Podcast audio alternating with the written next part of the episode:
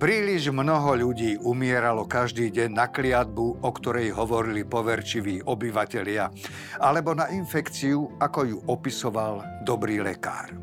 Objavila sa potreba zaviesť systém na zbieranie mŕtvol.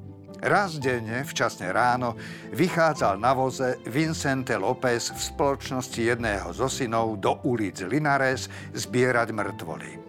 Nachádzali ich zabalené v plachtách, vyložené pred domami. Nebolo praktické chodievať na cintorín vždy, keď niekto zomrel. Najprv rodiny očakávali osobné služby, na ktoré boli zvyknuté, čo skoro však stratili chuť a energiu vyžadovať ich.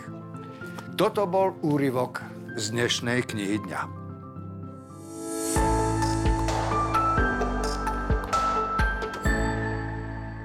Albert Einstein raz povedal, že keď zomrie posledná včela, ľudstvu neostane viac než 4 roky života. Je to skutočne vážna výpoveď.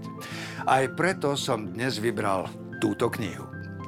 Je o chlapcovi, ktorého pod mostom našla pestúnka. A rovnako ako vtedy, tak aj po celý jeho život je chlapec obklopený včelami. Chlapec má schopnosť predvídať, čo sa ešte len stane.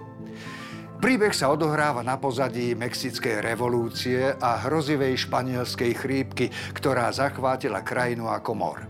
Kniha má silné posolstvo o nezištnej láske, ale i osobitý štýl. Autorka, ktorú mnohí označujú ako druhého Markéza, mi do knižnice priniesla vôňu pomarančov, medu a mexických plantáží. A nie sa čo čudovať. Magický realizmus je predsa magický.